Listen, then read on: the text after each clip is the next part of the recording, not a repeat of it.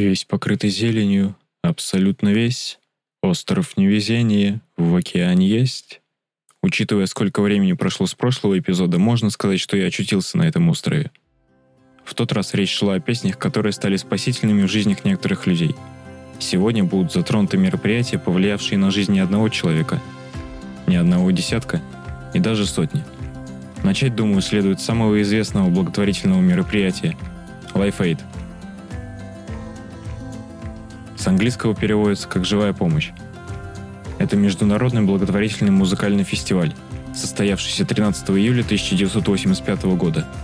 Мероприятие было организовано британскими музыкантами Бобом Гелдофом и Миджем Юром с целью сбора средств для помощи пострадавшим от страшного голода в Эфиопии в 1984-1985 годах. Основными площадками стали стадион Уэмбли в Лондоне, вместивший 82 тысячи человек, и стадион имени Джона Фиджеральда Кеннеди в Филадельфии – разместивший около 99 тысяч зрителей. Подобные концерты также прошли в Мельбурне и Японии. В Советском Союзе был организован телемост из студии Останкина с выступлением группы «Автограф» и вступительным словом Владимира Познера. Для этого события была организована одна из самых значительных спутниковых телетрансляций в истории.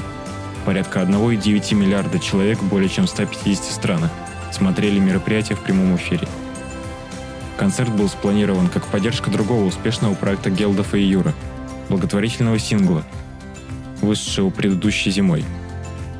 Концертная программа росла на глазах за счет заинтересованности многих музыкантов по обе стороны Атлантики. Мероприятие оказалось чрезвычайно успешным. И как благотворительный проект. В 2001 году на телевидении один из организаторов концерта рассказал, что в процессе подготовки события была надежда собрать хотя бы 1 миллион фунтов – а в итоге получилось собрать 150 миллионов. За организацию успеха этого проекта Гелдов был посвящен в рыцари. Музыкальный промоутер Харви Голдсмит также был награжден за помощь Гелдову и Юру в реализации их планов. Концерт начался в Лондоне в полдень по местному времени, до 7 часов утра по американскому. Продолжился в Филадельфии, где он начался в 13.51 по Гринвичу. Выступления на Уэмбли закончились в 22.00 а на стадионе имени Кеннеди в 4 часа утра. Таким образом, концерт продолжался по меньшей мере 16 часов. Но поскольку многие артисты на обоих концертах добавили свои программы, немало импровизации, продолжительность оказалась намного больше. Никогда ранее ни один концерт не собирал столько рок и поп-звезд вместе. Однако некоторые артисты, появление которых ожидали на Live Aid, по разным причинам не появились как, например, Кэт Стивенс, Принц, Deep Purple. Было запланировано совместное выступление Мика Джаггера в США с Дэвидом Боуи в Англии, но из-за проблем с видеосинхронизацией это оказалось невозможно. Вместо этого Джаггер и Боуи сняли видеоклип на песню, которую они хотели исполнить. Помимо этого, Джаггер выступил с Тиной Тернер на концерте в Филадельфии – Оба концерта в Англии и в США закончились исполнением двух международных песен-гимнов против голода.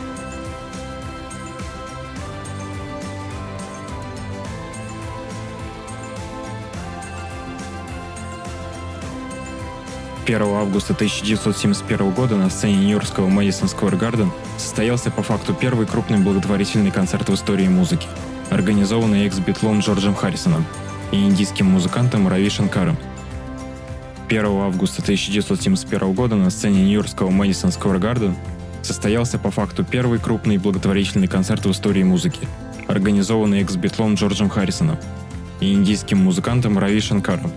Целью было помочь азиатской стране отправиться от э, действий пакистанской армии в борьбе за независимость Бангладеша и разрушительного циклона.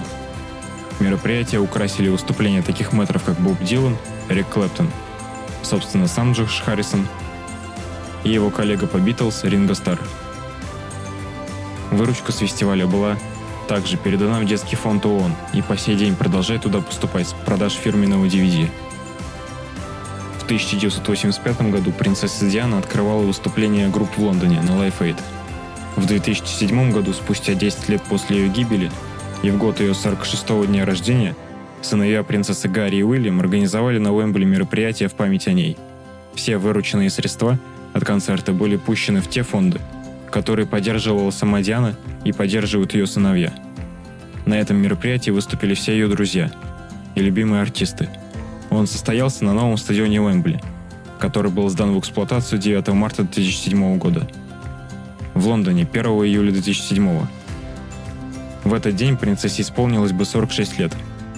Кроме того, в 2007 году также прошла памятная дата, посвященная десятилетию со дня ее смерти.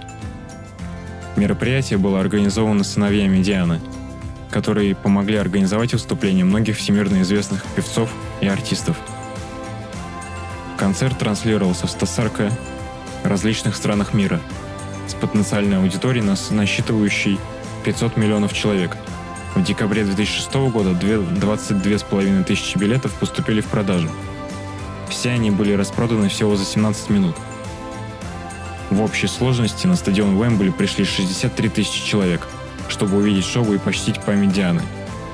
В конце шоу было показано смонтированное видео с кадрами маленькой Дианы. Оно транслировалось под аккомпанемент песни группы Queen «Эти дни нашей жизни». Концерт начался в 16.00 по британскому летнему времени и завершился примерно в 22.15. Во время концерта были две короткие паузы.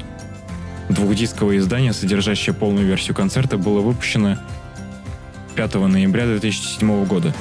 Издание концерта на Blu-ray, включающее полную версию шоу и документальный фильм, поступило в продажу в ноябре 2008 года. 20 октября 2001 года вновь в Madison Square Garden звезды под управлением Пола Маккартни собрались, чтобы помочь пострадавшим от известных терактов 11 сентября. На этом мероприятии выступил сам легендарный Битл, а также многие другие выдающиеся музыканты, такие как The Who, Дэвид Боуи, Билли Джоэл, Бон Джови, Элтон Джон, Эрик Клэптон. 22 мая 2017 года. В Манчестере террорист-смертник взорвал бомбу на стадионе во время концерта певицы Арианы Гранде. Погибло 22 человека, а более 500 оказались в списке пострадавших.